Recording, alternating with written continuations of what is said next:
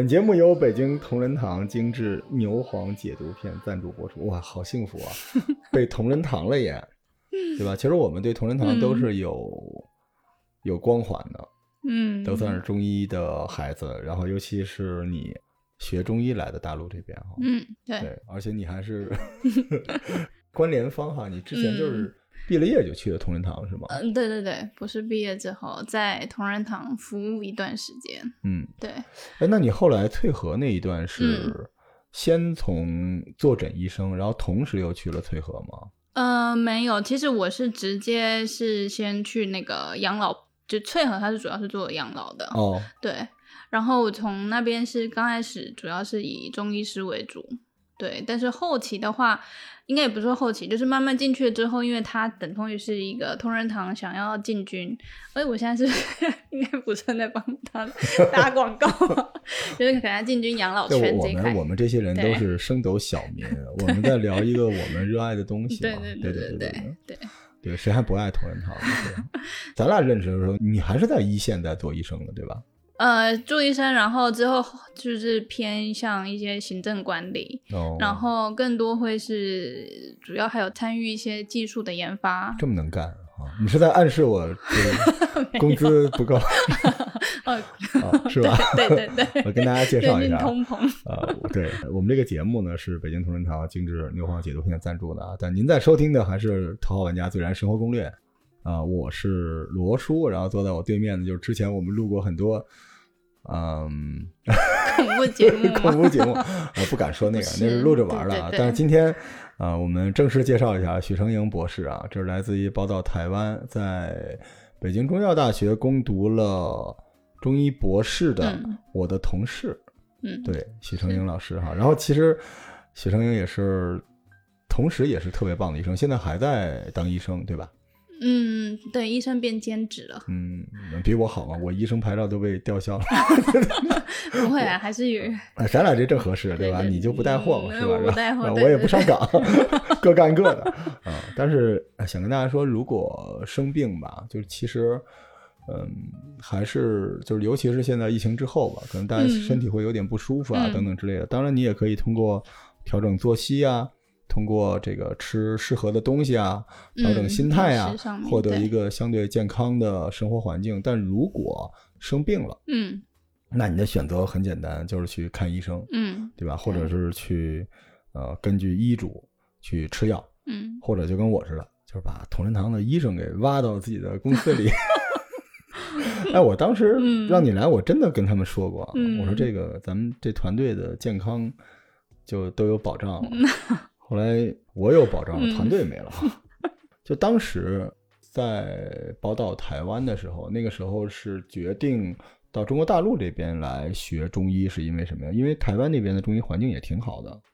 嗯，对，其实因为可能我自己觉得，还有因为也有受一些长辈的影响，哦，就是会觉得嗯中医文化这一块的根源，特别是中医这一块，还是在大陆。所以对你来说，其实不仅仅是一个医疗技术，嗯对吗？就是还是有文化，甚至到哲学的思考，就会哦。我觉得这个就是原汁原味的传统中医。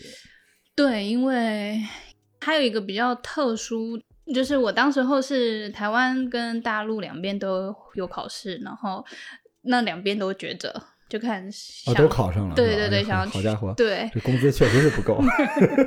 然后当时候确实，嗯，台湾的中医氛围会比较跟大陆不一样的话，是台湾没有所谓的中医院校，独哦立独立的一间大学，哦都是附属在一般的大学里面的中医科系。哦对，然后有的话就是台湾的选择很少，当时候中医的那种大学院校的话就两间，对。但是它这两间里面不光是纯中医的，哦，但还有可能西医啊，对，然后有药学啊这种夹杂在一起的，嗯，对。但是当时候选的，当时候因为考上就是北京中药大学嘛，那你时候当时是从本科开始考对吗？本我的天呀，那就等于就是你本硕博就这么一路一路考上去的，对，都是连招的。对，然后那时候是飞去香港考试，谁跟你谈的工资？是 我吗？对，我对不起，我错了。哎呦，真不容易啊，嗯真的不容易。而且其实在北京的台湾中医还挺多的，蛮多的，对，而且可能大家很多都是抱着这样相同的态度和愿望嗯过来，所以其实台湾中医在看病的时候更传统一点。嗯，嗯对，我觉得是大家有那种大家的初心吧，嗯是会觉得想，特别是想做纯中医。就我自己知道，像跟我来的就是台湾的学生，毕业之后基本上不去三甲医院，或者不去那种临床，都在医馆。嗯，对因为医馆说真的更能体现真正中医的那一套理对，论方式。明白明白。其实咱们现在总说中医的这些，我们也不能叫病人吧，中医的这嗯些，呃，这些通过中医的方式来实现自己健康生活的这些人，嗯，他不光是医疗，他有很多生活类的东西。但是中医本身也是，对，就是你看这个中医，他穿着打扮、行为举止都是在那个、嗯那个那场里边，对，所以很多人都比较喜欢跟中医交朋友啊。嗯。当时你们是有这个打算去同仁堂吗？因为同仁堂是，反正在我心目里边，那就是呃都不一定在我心目里面，在所有人心目里就是那个嗯，百尺标杆上最好的那一个，对，对吧？在民间就就是基本就是到头了嘛。对对对，哎就大家，因为主要是同仁堂的药，嗯。确实，这是全国中药行业最有名的老字号。反正我小的时候我就知道，嗯我们家也是中医世家哈，嗯那时候就在想，哇，同仁堂是一个多厉害的一个，因为是康熙年一六六九年就有1669了，到现在三百多年，对，而且其实它是一七二三年开始做御制的供奉，嗯，对，八代的皇帝啊，嗯御药，御药，而且做医药挺神奇，它现在的东西还不贵啊。嗯因为我们这个节目是民间节目，我们不能讲太多跟商业有关的。嗯要不是广告法管着我，早就夸上了。嗯我就太喜欢同仁堂了，而且其实我就特别喜欢他那个牌匾。刚才咱俩你们当时真的不用背吗？要背吧？当时候会去认识一些，因为像同仁堂有博物馆，哦，就也是在这附近，对，也会去参观，然后主要是信仰哈。嗯，就是公司当时候入职的时候，就是公司的一些企业文化，哦，给你看那个炮制非凡，必不敢省人工；品味虽贵，必不敢减物力，嗯对吧？就是两个必不敢。就是不敢。嗯但我就最喜欢的还是那个修和无人见，存心有天知天。哦，我真的觉得那个帅气霸气。嗯而且其实中药或者说中医它不太一样的一个地方就是，当然也有人说它没有标准化，没有怎样，嗯但是它就很见人性。嗯，这个信任是一个特别特别重要的。嗯所以在这个行业里边，它虽然可能像很多人说的，没有像当代医学有很多标准化的一些机制，对吧？去把它梳理的更均质化，但是在这里面见人性嘛，就是更需要有品牌，更需要有这种。德行有这种东西在，就那个嗯。不敢不敢这个东西，嗯我不知道会不会深入人心，因为现在有很多不好的东西，就是它太敢了，对是，嗯，我其实跟中医的缘分，当然我牌照没有了哈，我为了录播客哈。嗯。对，你看我早就预见到了，对吧？我预见到了这个，嗯，现在国家不让了。之前跟您聊的嘛，我是嗯。二零一四年、一五年做了一个中医的创业，嗯。我们一开始就要看中医，那个名字就要看中医。我们做了一个中医版的滴滴，就是让你周围的闲着的中医可以上你家出诊，嗯然后我解决了他出诊的牌照问题、收费问题，啊，大概就这么回事儿。然后也是诊费、诊金，呃，远程开药，嗯那个就拿了几千万。后来做到一半儿，发现了一个问题，就是中医它实在是太不标准化了。你知道，中医就是你能在街上找到的这些中医，它的质量水准就是差的还比较大。所以那个时候我们就开始去找同仁堂的大夫，但是我们后来发现同仁堂大夫挺忙的，嗯我越讲越不自信，因为那时候我的嗯肉瘦就是很多中医生是没有太多的机会去给人看病的，但同仁堂完全不是，所以你最后就发现那个故事有点讲不下去。后来我们就转型转成本草生活，就专门做中药和中药的衍生品。嗯前前后后拿了好多好多的钱，嗯但是项目没做好，嗯就挺遗憾的。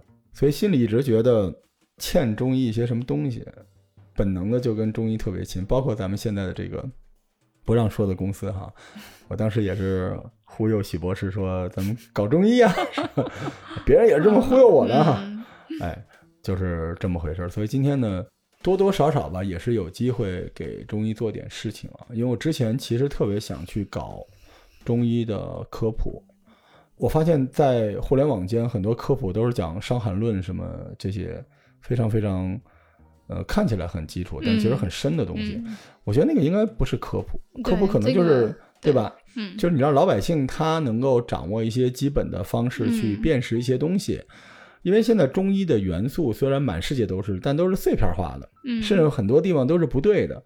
所以如果要去做科普的话，可不可以用非常简单的、通俗的方式让大家能够接受，而且呢接受了就能用？如果你做的这个节目呢，他能给自己的同事、领导或者家人、老人、小孩都能听，这个东西是有未来的。嗯，而且关键就是，咱也不敢是吧？嗯避不敢避不敢，嗯就是有人听到，嗯万一有人听到，因为这个事儿变健康一点就行了，嗯其他的就是看缘分嘛，对对吧？啊，您正在听到的是是一带货节目，啊，这是北京同仁堂精致牛黄解毒片赞助播出的一个中医的健康科普的一个节目哈。啊，因为我们今天呢，这个节目是要推荐北京同仁堂的精致牛黄解毒片啊，所以这个肯定是对付上火的，对吧？嗯，但是这里边就有很多很多的地方都在说上火，嗯，包括我看了很多广告，他讲的那个上火，但其实是，呃，跟中医的真正的这个观点，就是你拿了中医的观点，你尽量拿对，他拿的也是不对的。博士给我们介绍介绍上火是怎么回事儿。嗯，好啊，就上火的话呢，因为现在真的很常听到，对，嗯，就、啊还有心理的，还有生理的，是吧？对对对对对，那上火到底是什么？其实，呃，我们从中医的学术上面来看的话，其实上火就是代表我们体内有热象。嗯，但因为上火，其实热象这个来看，其实中医又分寒热虚实，就嗯特别是虚跟实的概念。嗯但我们最常听到这个上火，其实大家还是会泛指偏跟实火有关。实火，对。哎嗯那实火的话，可能我们常见就特别像春天，现在就是像特别在北京的话，气候干燥，最近我也遇到好多上火的患者。那上火的表现最常见就是你自己第一个会觉得很烦躁，可能还会觉得口舌生疮啊、口渴啊，这些都是还有一个可能就是便秘啊这些的症状，都是代表说，哎，你最近可能上火了，对。那我刚刚说的上火，刚刚不光分实跟虚，其实我们有像我们有时候看病的时候，还会更讲究是在你这个火实火跟虚火是在哪一个脏腑。哎，对，对，哦，那我们可能有常听到的心火啊，你常会听到心火旺，或者是春天就会听到肝火旺。对，之前我们也有发生过，就说，呃，春天的时候，就之前有一对夫妻来找我看病，他就会觉得说，他老婆最近特别爱找他发火，莫名的，嗯他就觉得很奇怪，因为感觉就是不像是他之前跟他老婆相处的。然后呢，我们那时我就看了一下，就其实说春天特别对，对女生来说很容易有一些无名之火，或者是就看旁边人不顺啊，所以一。生气总会说动了肝火，对对，对，而且特别又是在春天，嗯，确实这是真的，春天很容易女生啊，很容易在这时候会有烦躁啊，或易怒啊这种，或是看旁边人真的都不顺眼的。所以不只是要说上火要分实火和虚火，嗯因为治疗对症完全不一样，对吧？对还要分脏腑对。到底是哪儿要对症。对对对所以其实好多广告就说啊，我上火了，你赶紧嗯吃一个什么，根本不可能的，因为因为实火和虚火的起因、经过、结果都不一样，都不一样治疗方式也是不一样哈。因为我的理解就是实和虚，嗯基本上就可以，因为咱们中医的底层逻辑是嗯。阴阳平衡嘛，嗯。那实和虚基本实就是满了。嗯，多了嘛，对吧？嗯。虚就是可能是亏了那么一点点，对对但是虚实之间呢，它是有一个辩证的关系的。对是的比，如说实火呢，就是它不一定是阴不够，它只是嗯阳太盛了，嗯这就是实火。嗯如果是阴虚，这个虚火呢，它不一定是这个阳太多了，嗯它可能只是阴不够。对，所谓生命的不平衡，嗯，并不是两个等比放大和缩小，嗯，它只是其中的一个放大或缩小。对，所以其实这个，如果你说上火了，那上火你就吃败火的，这很可能会出问题。对吃醋的话，对我这个不太科学啊，我尽量就用那种特别简单的话来描述啊。如果是实火，你要消火去火的方式，那其实就跟灭火一样嘛，嗯，对吧？但如果是虚火，你是需要滋阴的，是因为你的阴不够。嗯，那那种情况可能跟浇花儿差不多，就你得让它嗯滋润起来。所以你想想看，你用灭火的那个手段去浇灌土地，它肯定不是一个东西，所以有的时候嗯反而会出很大的问题。对，就是从中医来讲的阴虚，就刚刚提到虚火，嗯最常见就是说阴虚的概念。嗯那中医讲的阴呐、它这个概念更多你可以把它归类为，就是说人体的津液。嗯那津液的话，你可以想象，就像人体啊，脑有，或者像小肠啊，会有嗯这些嗯都是你或者胃啊，里面都有这些胃液。嗯，其实嗯这些不够的时候，你就想的很像就是哎，哦，它有点像是润滑或者叫对机油你这些对辅助用的这种东对，西。那你这个不够的时候，你就像一一台车子没有润滑剂了，哎，呃，就容易过热，对对然后就容易这个自己开始发生内耗摩擦。，对，所以其实它还不是那个核心的动能，嗯但是它是维持动能的。对，所以从中医的角度上来说，可能啊，嗯，我这个不科学啊，我反正我现在已经不是医生了啊，就阳可能是更重要的一个东西，嗯。但是阴阳的平衡也是同样重要的。对。这个阳其实是一个挺好玩的东西，咱们老说上火上火，嗯但这个火是这样的，没有还不行，嗯。就人的身体里边可能最重要的，我背不下来，素问了，这都是您来背，你们也需要背吗？背速要问哦，就是对，呃，这里边就是讲说，其实人的身体的核心的技能，那个嗯火力，嗯，其实就是阳，对对吧？？其实就是这个火，归类在阳这一块，对。嗯所以其实败火这件事情是一个说起来简单，实际上非常复杂的事情，因为你嗯不能败过了。嗯而且我们刚才说了，败火不是说你不管哪儿出问题，你都来一凉茶，嗯你不胡闹呢吗？对对吧？因为你的脏腑到底是哪儿有问题？咱们其实最简单说，中医看病还是要对症，辨证论对，要治辨证论治，而且要知道你的病灶在哪儿，嗯我要给你解决那个问题。所以光这两步。就其实已经滤掉了很多野生的这个中医爱好者了。嗯第一，实火虚火；第二，就是到底是哪个脏腑出现的问题。是的，但实际上，作为咱们普通的这个听众来说啊，他有什么比较简单的方法来分辨自己是实火还是虚火吗？嗯，可以。最简单的话，有时候是从部位，就像我们不是有分中医有分上中下焦火嘛？嗯那假如说呃，我们说常说的上焦有火，那上焦中医指的上焦大概就是我们的横膈以上，嗯就我们心肺这一块。嗯所以你可能出现什么呃口舌生疮啊，或是眼睛发干啊溃，疡、溃疡啊对对对对然后眼睛红肿的这种，对对对，你就可以把它想象，哎，这个就是上焦有热，嗯对。然后中焦的话，可能我们中医讲中焦就是横膈跟肚脐的这一块，嗯大概是这一块。那这个就跟里面是什么？我们的胃肠道。所以，假如是胃肠道上火的话，你可能就是跟消化哎有关系。嗯最常见强，我们说常说胃火大，胃火大的话就是很想吃东西，一直老吃东西。对，然后再来呢，还有胃火大也会容易引起便秘，嗯，因为吃多了嘛。吃多，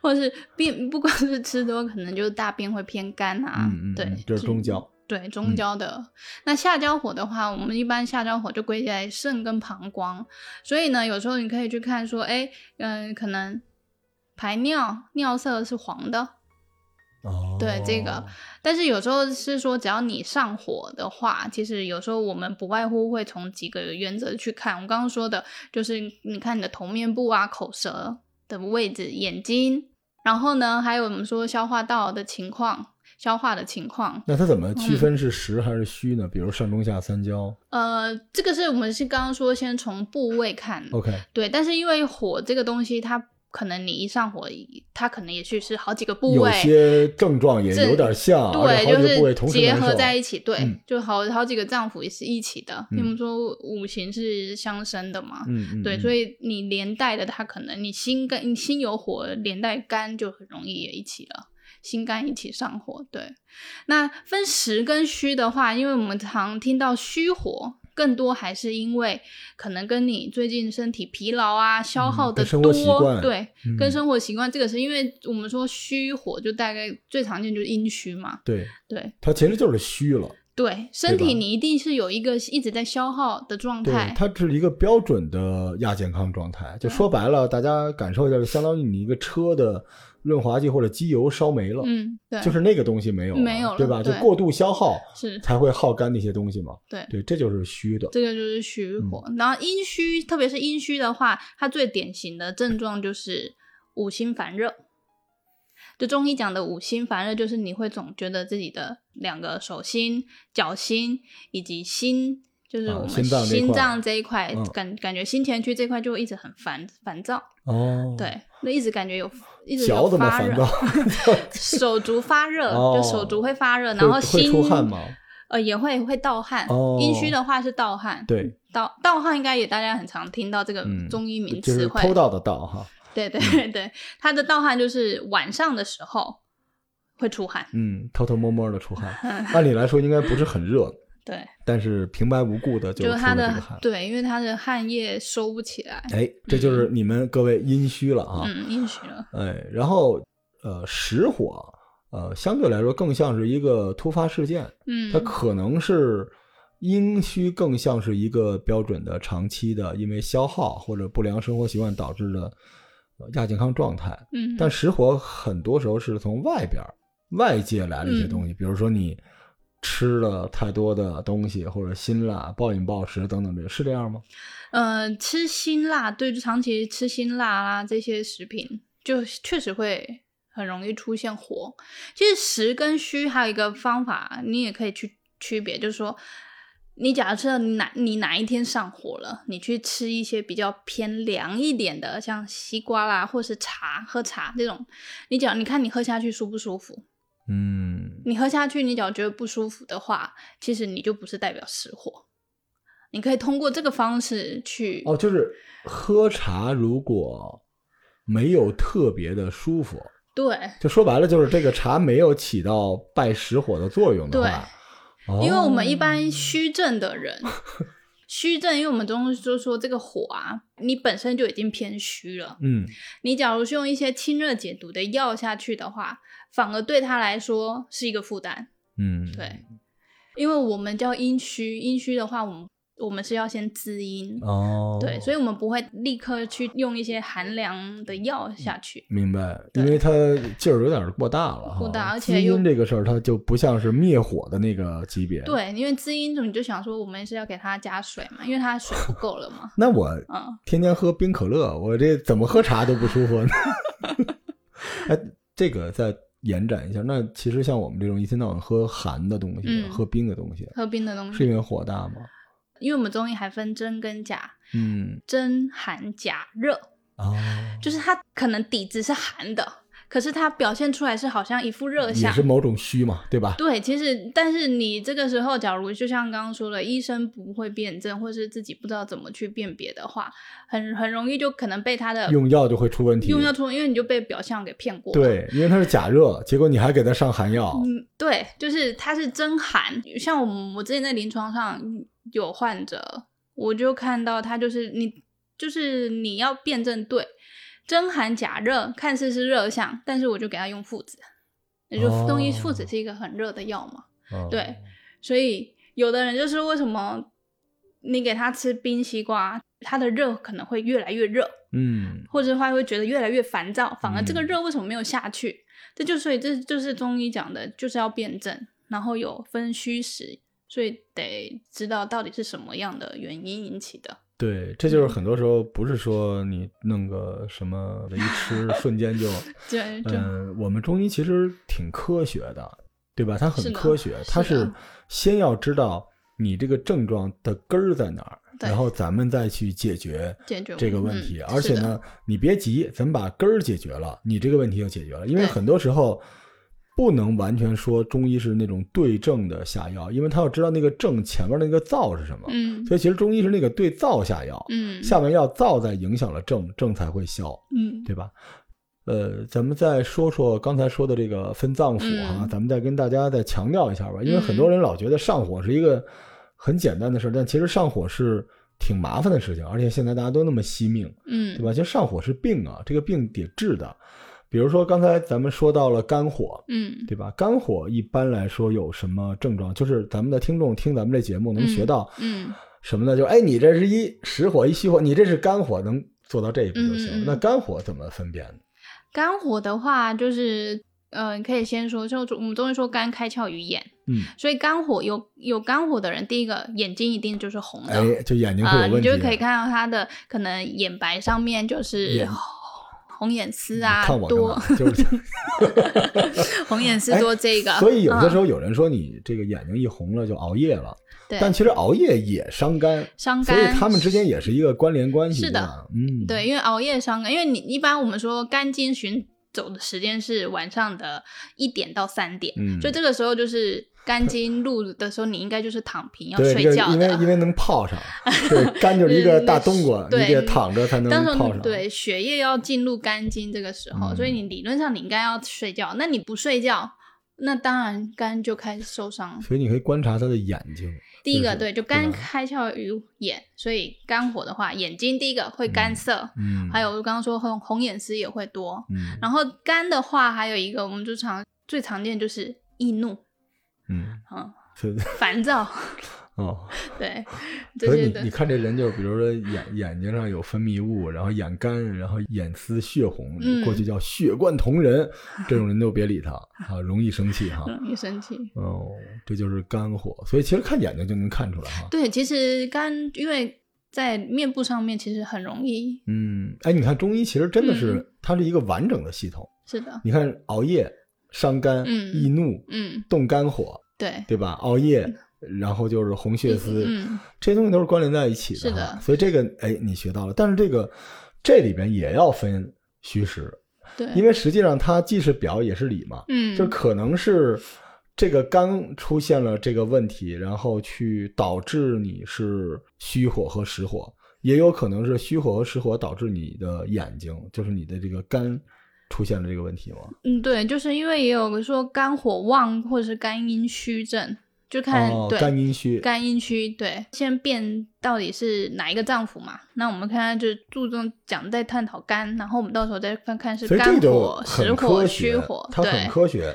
它不是像那种野生的中医说你是什么体质，你就所有的都是，它是嗯。一个一个的子文件夹要打开，一层一层的。其实因为我们说这个叫做局部辩证，嗯，对，因为我们中医会看一个全象，可是我们也要看深入，就是到脏腑的话，我们这就是一个局部的，明白。对。哦，这个真的所以好科学哈。对，所以就像说刚肝阴虚的话，那肝阴虚的话，就是也是像熬夜也可以产生肝阴虚的情况。嗯那其实你说肝阴虚怎么辨证？其实就是刚刚所说的一些肝火，再加上阴虚。我刚刚说提到阴虚的症状就什么五心烦热，哎，呃，潮热，嗯，有这个结合在一起的话，我们就会去既有肝火的症状，又有阴虚的症状。嗯，对这完了，呃彻底确诊了。这就是眼睛喷火，还干，还在那儿发火，嗯，然后胸口和手足手足心都在往外对喷汗，还有对，或者晚上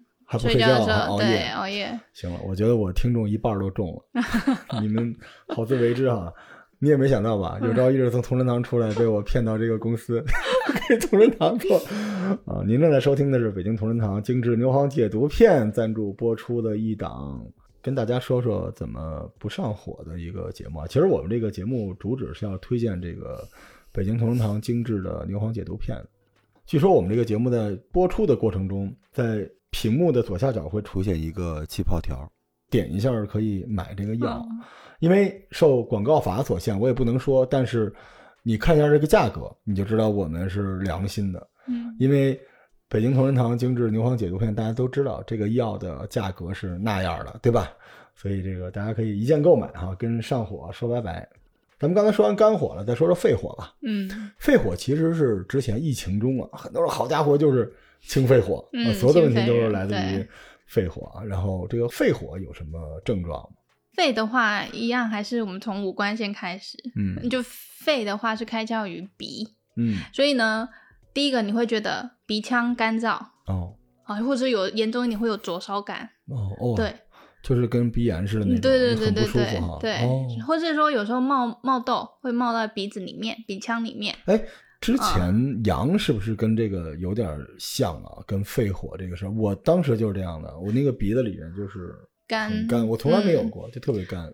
呃，对，这个也是跟就中医在去探讨之前的病疫疫情嗯。疫情的那个辩证的话，还是跟肺热，因为就病毒会攻击肺嘛，嗯，对，这个是是有的，因为中医就讲求辩证嘛，所以只要是同症不同的病，其实都是同一种用法。嗯但是呼吸道很麻烦，呼吸道不止一个鼻子，嗯，嗯，还有嗓子，还有再来就是对，下来就是嗓子，嗓子干或者是很容易嗓子发炎的、疼痛的、咽喉痛感的，这都是跟肺热也有关系。而且吐痰很不痛快，对，对吧？咳嗽啊，还有卡浓痰，呃，或是黄痰。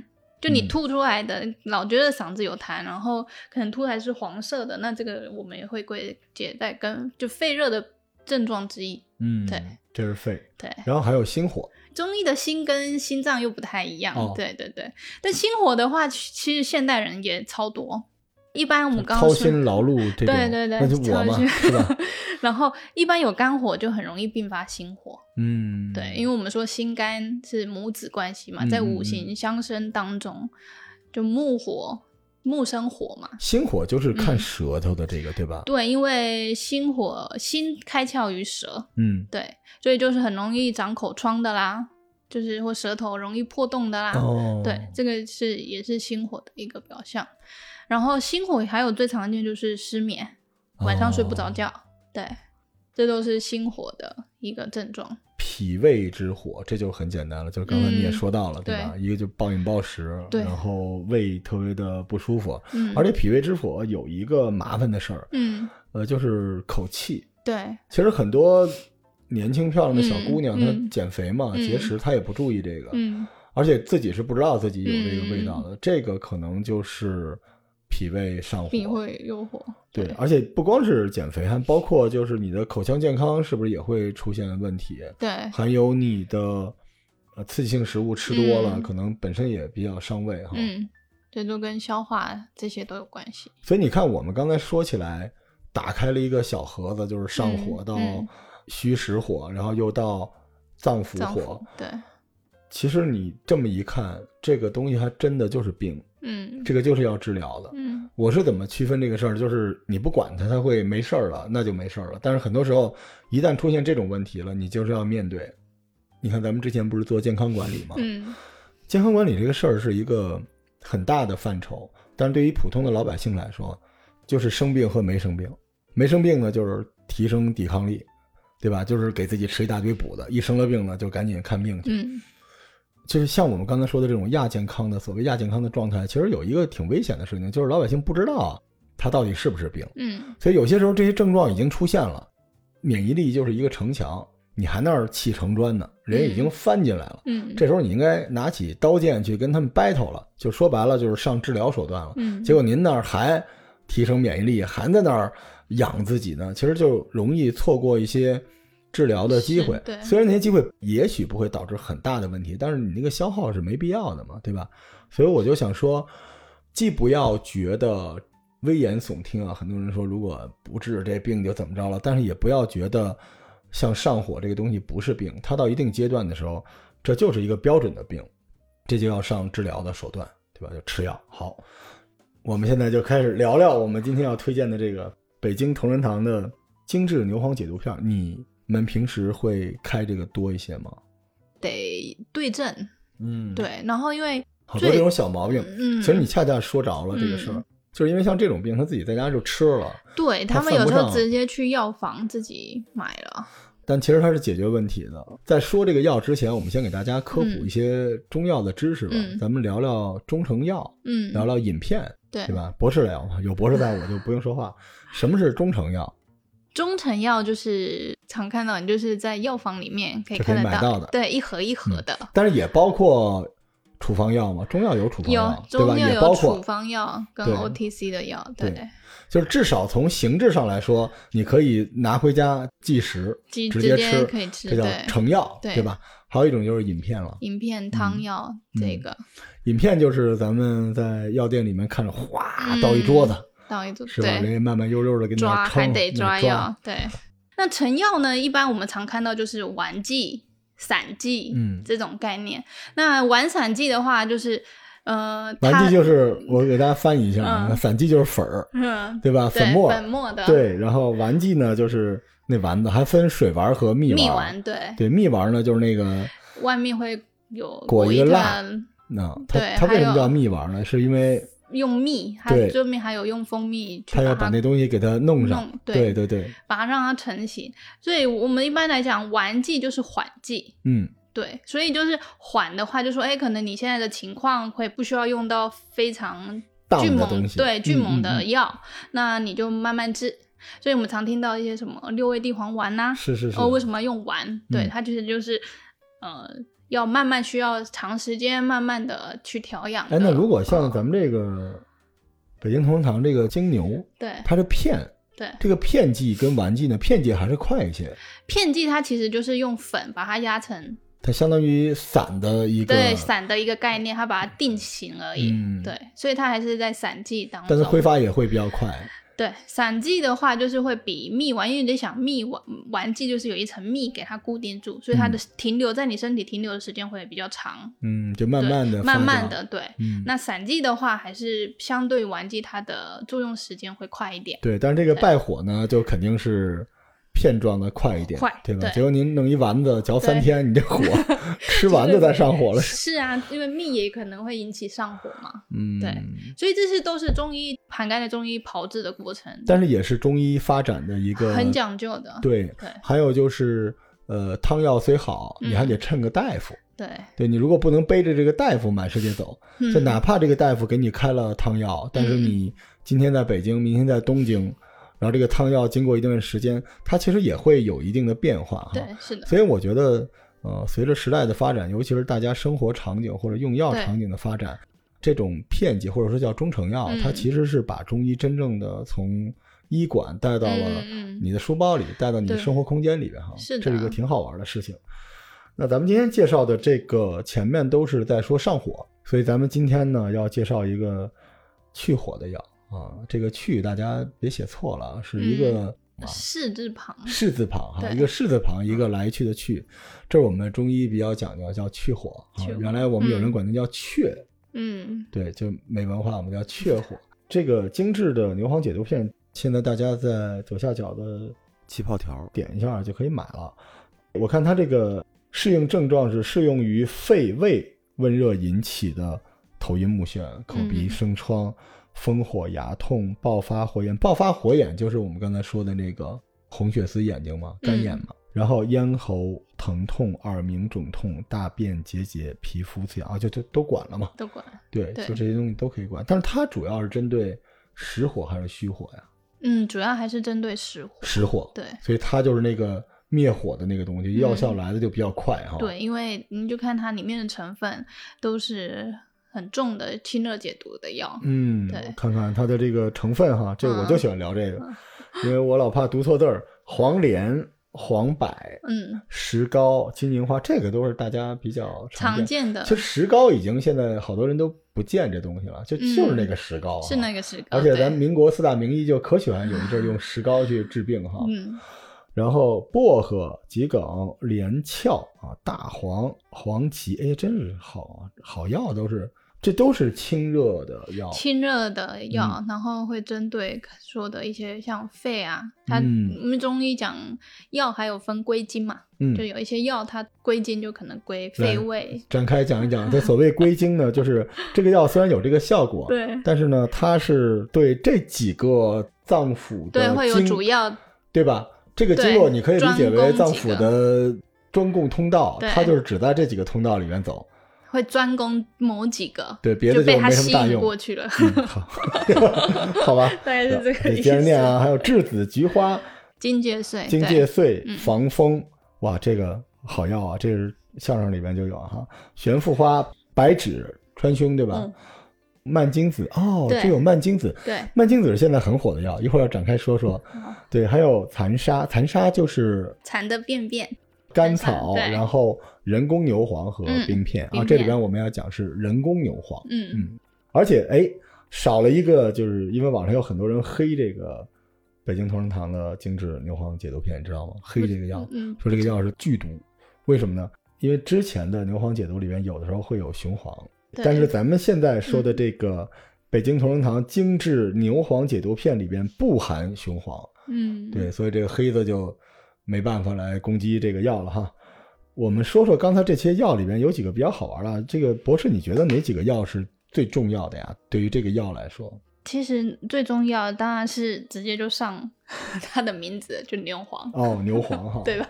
对。对，其实牛黄相关的药很多，嗯，对，对，不光是今天说的这个药，还有最常听到的叫做安宫牛黄丸，哦，对对都都是牛招谁惹谁了？对，那为什么会用牛黄这个药？因为牛黄它是牛的胆结石，嗯，对，就是天然的牛黄就是这么产生的。那牛黄它除了那个能清热解毒之外，它主要是它泻心火的力非常强。嗯，对，但我们刚才说的主要是对心火是心火。但是为什么？其实我刚刚说五脏之间，因为是连在一起，是连在一起的，嗯对，所以呢，牛黄不光是说泻心火，它还有跟肝火这些，因为它归经就是心肝这些都有，嗯，对，所以呃，本身牛黄它泻火的力道会在这当中它是最强的，嗯啊，我们刚才聊了半天嗯火嘛，就是它是辩证的聊，它不一定是完全是坏的，它正合适的时候就是火，对，它多出来了就是毒，所以对这个牛黄就是去解那个毒。去解那个。还是想介绍一下，就是它里面用到，就是你可以看，除了牛黄之外，还有四个黄：大黄、嗯，黄芩、黄芪黄连、黄黄柏，嗯对，就是我们常听到的四黄。那先说大黄，大黄的话呢，我们中医又管它叫做将军。为什么要叫它将军？其实就是大黄，它主要有也是一样，它的药力非常的强泻，药是吧？对，对，它扫荡肠胃的力量非常的强。嗯，所以呢，就说它对于刚刚我们说到一些非胃有火的人，哎，大黄刚好就很合适。嗯嗯，因为它又往下帮你下火。嗯嗯嗯，对，嗯那大黄其实我个人我很喜欢用大黄，嗯，特别是在你给我开的药，得看人，但是因为现代人其实有时候用大黄很好用，是因为现代人吃东西哦，本身就不太辣节制，对啊然后油腻，油腻这些，很多时候都是胃肠道积食，嗯然后呢产生一些问题出来，嗯不光是上火的问题，所以呢，你去想，你应该就是要帮他什么，去清一清嘛。他胃肠你要去帮他像清道夫一样去帮他清一清，让他不能在身体里面产生毒素。对，因为东西积久了，一定就会发臭发酸。嗯嗯所以大黄我其实还蛮，但是大黄它用量也不可以太大，嗯，因为你太大的话，可能下次患者来找你就开始骂你了。了了。没有，他可能第二天之后就给我打电话，或者是打到医院投诉了，说这个黄厉害还是巴豆厉害？呃不一样，因为我们刚刚说大黄它是寒药，哦巴豆是热热药对哦，但是都是泻下的，好吧，对，嗯，所以大黄用的好的话，确实很快。因为中医其实有一招，就是嗯不管你什么病，我都给你卸掉就完事儿了嘛。嗯嗯，但也不能卸的太多。好，这对是大黄哈，然后刚刚还说像黄芩、黄连、黄柏，嗯，嗯，就是三个药刚好对上中下三焦，三焦哎泻这上中下三焦的火。人家讲究啊。我突然想起一个事儿嗯，其实要不是现在的话，这些嗯方子咱是看不见的吧？嗯，那要在过去嗯康熙年间，嗯同仁堂出一个药，你吃了能解毒，这方子就能摆在这个地儿，让你知道每一味是什么吗？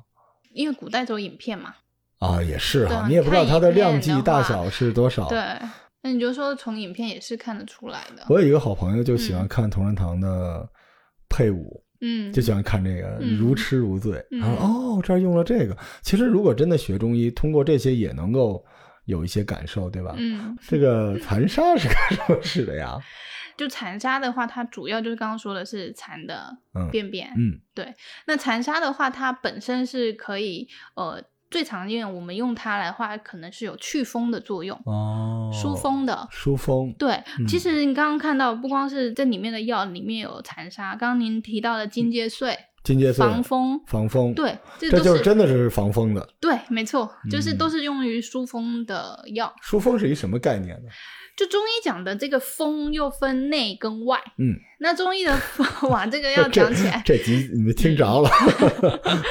呃，简单一点的话呢，我们怎么去想？你你可以把它想象说，就像你身体里面真的产生了一股像风一样的，嗯，那它常见的症状有什么？你可以想象颤、手抖。哦哦，这是中医讲，这这个都是跟风有就是关。抽了，对，抽风，就是那我们中医分内跟外嘛，那我们刚刚提到的这些药，它其实既可以治内风，也可以治外风。嗯那外风的话，可能就是中医常常讲说，哎，你受风寒，或者是你受风热，就你可能因为外在的环境的影响着凉了，或者是说外在环境是热的，你吹到风了，就引起的症状。那刚刚说的这个残沙，其实它还有一个是可以走眼部的，对，因为这个残沙是入肝经的，所以它确实就是解决很多很多的，对，它是可以解决，特别是肝经有我们说有风的人啊，或有火的人，也会很喜欢用到残杀这个药。对，然后黄芪呢是清上焦的肺火，黄连清中焦，对黄柏清下焦，嗯，栀子呢也是通泄的，对吧？通泄就是也是清往下三焦火对，清三焦火。嗯大黄这将军我们也刚才说了啊，通便还能凉血，对吧？嗯，主要是对付胃肠中的这种，我们一般都叫邪、对恶邪、邪恶的邪。对，石膏啊、金银花、连翘这些东西就是通脾胃的气的，嗯，这些东西是通气的。对，因为它们的质地比较轻，嗯，因为中医从中药来看的话，也会分这个药的质地。听起来像是什么呢？像是在你这个脏腑里面全都打开了一个窗户，嗯嗯就是开窗通风。因为你想，那个火就特别像一个汽车在太阳下面暴晒，然后里边的那个升腾的温度，然后从外边看不出来。结果呢，这些药进去之后，把所有的这个窗户门全都打开，这些热就哗这全都出去。对，因为中医讲说需要让邪有出路嘛。嗯，你看是邪的出路，不外乎你就是所谓通过这些药引药，然后把刚刚所提到的这种窗户打开，你热怎么去？不外乎从毛孔对，哦，或者是二便，嗯嗯，对，嗯这么把它带出去。但其实还挺讲究的，因为我们一开始也说了，火其实还是人的生命很重要的，归在阳，所以其实去火的一个讲究就是还不能去过头了，对，对吧？嗯。而且它这个去火也不是说你说一句去火就去了，它肯定嗯。也要从这个病灶，比如说这几个脏腑的地方，把这个火合适的、适应的给它放出去不然如果去大了，这个人可能就也没了。对，这也不至于没了哈，也会对副作用，还是需要找大夫给，或者说听了我们这个节目吧，嗯大概能够分辨一下。因为我们也再说一下我们这个北京同仁堂的精致牛黄解毒片，它是主要对付这个实火。因为我小的时候嗯，虽然那么热爱同仁堂，但我特别害怕吃那个大丸子。因为很难吞。太难吞了吧，又不好吃，那么大一个丸子。然后当时就在想，为什么中药这么难喝？你知道我当时做《本草生活》的时候，嗯我们就是把中药跟那个茶饮什么的搞到嗯一起。我们还做过一种像雀巢那种咖啡棒，哦，即对，而且那个技术是可以，就是不用热水，嗯，你把它倒在那个水里面一搅里面和就可以吃，嗯用了很多嗯招数，嗯、来解决中药苦这件事儿。嗯但是现在如果是这种片剂的话，就省事儿多了。小时候就嗯觉得只有西药是片剂和胶囊，嗯，中药都是丸子。嗯水丸我也不行，就嗯一把、一把哗啦哗啦哗啦，那个密集恐惧症你也受不了。但是现在咱们的这个北京同仁堂的精致牛黄解毒片，就是那种小药片儿，是吧？就把这个药料先得煎成浓缩液，然后再加入这个细料药，然后复形剂，就说白了就是它这个制作工艺压片儿是一个挺复杂的制作工艺哈。嗯，而且这种我们刚才也说，这种药片就是速度会很快，比较方便带。这个药是明代王肯堂有一个著作叫《政治准绳类方》里边的菊花通圣散。我稍微看了一下，嗯还是有剧作加减，配方不是，对，因为菊花通圣散里边有朱砂和雄黄，嗯，所以它其实就是把一个特别古典的药给重新做了嗯优化。最后我们说说这个药的适用人群吧。我们一上来就说了，并不是说所有的病就是你拿一个药就可以来的，嗯对吧？嗯即便你知道了虚实，知道了脏腑，你还是要关注到有一些禁忌。首先，比较适合的人，我们刚才也说到了，就是嗯它本身又便捷，对吧？对又去实火，而且实火我们刚才说了，脾胃啊等等之类的，所以它首先就适合这种呃旅行中使用，而且尤其是这种贪吃，像我这种满世界吃东西的，嗯啊、大家约了火锅啊，约了这种暴饮暴食的这种饭局啊，这种容易便秘，还有容易这个熬夜啊等等之类，就是劳累啊什么之类的，嗯这些人是比较合适的。尤其是夏天啊，夏天吃烧烤啊、喝酒啊什么的都是比较适合的，实火嘛，对吧？是就所有因为吃这种东西啊，聚餐暴饮暴食起来都是实火。还有就是工作压力大，长期熬夜，那就我呗，我是实火虚火呀。虚实夹杂，那我是都不吃了，还是都得吃啊？得搭配着吃。好嘞，好嘞，啊，这长期熬夜、作息不规律啊，这内分泌失调等等之类的，这个嗯也可以吃啊，嗯因为它其实有点阴虚，但是也有有点这个虚火，但同时呢也有实火。也跟大家补充一下吧，这个虚火和实火有的时候是一块儿。对，就是部位不一样。对，它不是说你今儿就是实火了你就吃一这个，不是的，你针对不同的地方还不一样啊。然后呢，就是这不能叫外感风寒，这应该是热的，对吧？对，风热的。风热，对对吧？就是因为嗯风热上火的这种，哎，也是比较合适的。然后就是呃，有一些奇怪的应用，比如有人这个长期抑郁症或者暴怒，还有那种很多人拿这当治便秘的药吃。包括这个换季的时候，嗯就你刚才说到了你的那个病人哈，嗯那个老婆，对吧？嗯换季的时候，如果你发现你媳妇儿突然脾气暴躁了，嗯嗯，反正也没有雄黄嘛，都可以吃，这是它比较适应的人群。但是哈，咱们中医习惯性的烟酒都得忌，油腻得忌，然后高血压、心脏病啊、糖尿病这些东西呢，你就是有基础疾病的话，对你肯定要有医。嘱，对，得有医嘱。开窗户其实就是让你嗯泄嘛，嗯，所以如果你泄太狠了，你得减量，这个也是比较重要的哈，这别回头给你泄坏了。然后小孩儿和老年人就要小心，对因为它还是寒一点你想人都对实火了，嗯这个东西呢就不是那个浇花的那个小喷壶了，这是一个灭火的一个东西，它劲儿还是比较大的啊。这些注意事项，大家只要注意了，就可以放心的去购买了。这就是我们今天这个节目啊。我们没想到，其实我想做的中医科普的第一集就是北京同仁堂，又是这么一个好时候啊。我有的时候挺想替中药或者替同仁堂说说。你看，现在很多人其实还是会对中药有一些看法，嗯但是我们刚才聊下来，其实中药是一个多么自然、多么经典的一种方式，它都是从大自然里的花花草草，然后通过配伍，通过各种各样的相生相克炮制来做出来的。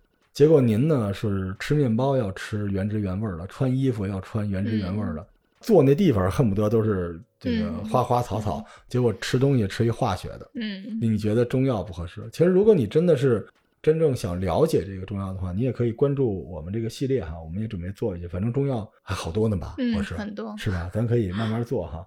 当然了，如果你上火了，你还是要重视，它还是病。如果有医生朋友像我们这种哈，就是你挖一个同仁堂的医生在身边是很好。如果不行，听这种节目呢，去买点这种类型的药先吃起来。当然了，也希望你的这个人生啊不上火。有的时候咱们今儿聊这个实火虚火，你看什么叫实火呢？嗯就是膨胀了呗，嗯就觉得自己特别牛。实火，虚火就是嫉妒，我没有那个，但是我也 是吧？所以你生病了就赶紧去治疗哈，心情不好，你人生遇到问题就多听 节目哈，让我们来为你解读，好吧？那我们就下期再见，感谢各位的收听，拜拜。拜拜。